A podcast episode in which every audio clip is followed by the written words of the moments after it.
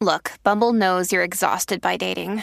All the must not take yourself too seriously and 6 1 since that matters. And what do I even say other than hey? well, that's why they're introducing an all new Bumble with exciting features to make compatibility easier, starting the chat better, and dating safer. They've changed, so you don't have to. Download the new Bumble now.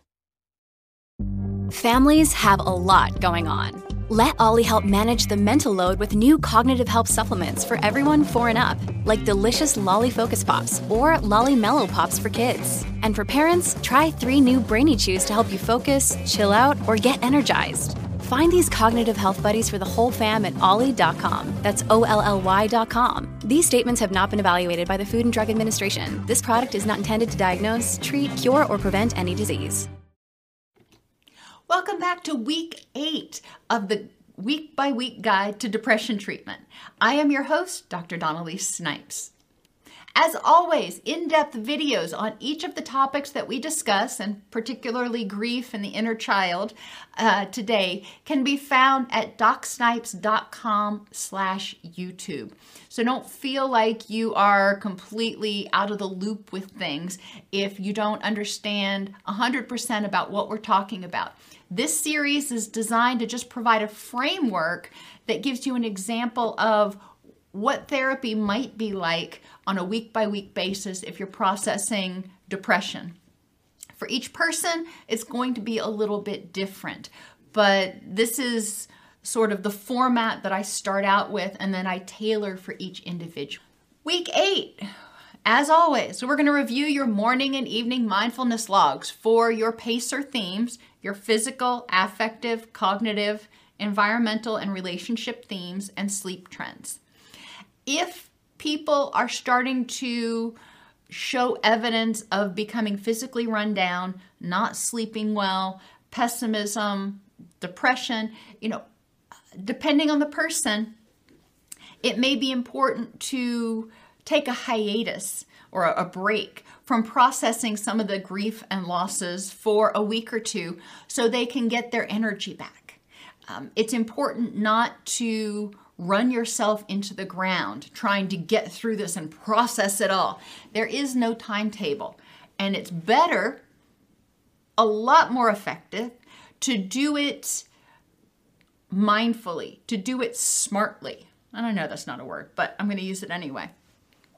Than to conti- continue to plug along because that's what's on the schedule.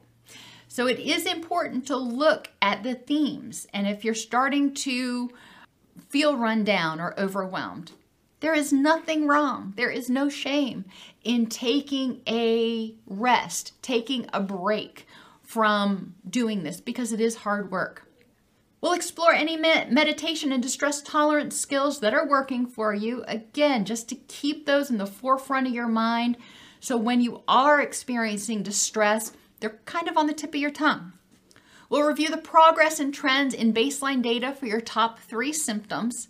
And this again is an indication about whether it you're, you're doing well and can continue progressing, or whether you may need to take a break and regroup and allow your body and your brain to heal from the traumas that it's gone through. It's exhausting. We'll review your cognitive distortion worksheets and identify themes, and discuss the loss that you began processing, exploring how that loss is currently impacting you in the present.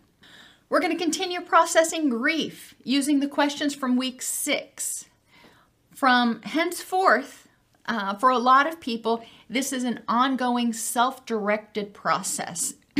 that is, we're going to move on to processing trauma and some other things in session, and you're going to be um, empowered to continue processing your grief um, issues uh, on your own. Now, that doesn't mean we can't talk about them in session, it just means it won't be a focus of session.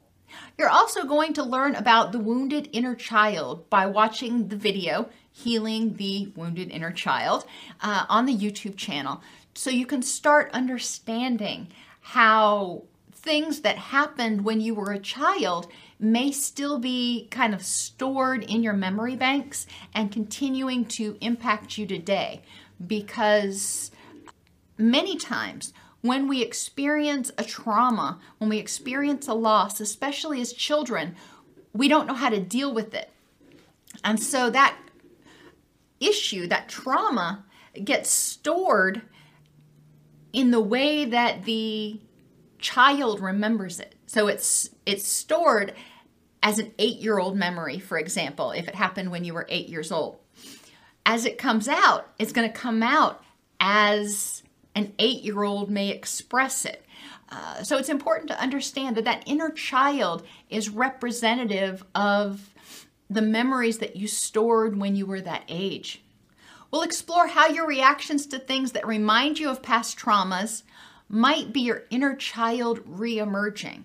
So when things in the present remind you of past traumas and you throw a temper tantrum, for example, how might that be your inner child starting to, to reemerge? And what can you do to help that inner child feel protected? and a lot of people say, I don't know. And my response is if if you had a child right now who was experiencing this trauma, what would you do to help that child feel safe? Ultimately, and this is a uh, kind of esoteric concept, but ultimately, the adult you is now responsible for protecting that inner child. So you're going to have to ultimately sort of reparent that inner child. And, and you'll understand a lot more once you read or watch the video, Healing the Inner Child. But it's important to think to yourself when you start feeling vulnerable, for example, what would a parent do? What could a parent do to help a child who is feeling vulnerable feel safe and protected? How does that child know that their parent has their back? And you need to start doing that for yourself. You need to start being consistently empathetic and responsive to your own inner needs and recognizing that you're safe now in the present because as an adult, you have skills, tools, and abilities that you may not have had, probably didn't have, back then when you were a, a small child.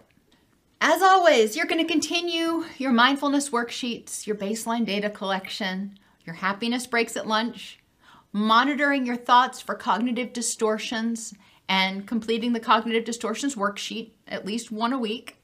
You're also going to continue processing at least one loss or group of losses. So you're going to continue to do that. And then you're going to watch that video on healing the inner child this week. So this week, um, you know, we're wrapping up that final uh, in session grief processing, and you're empowered to continue to do that on your own.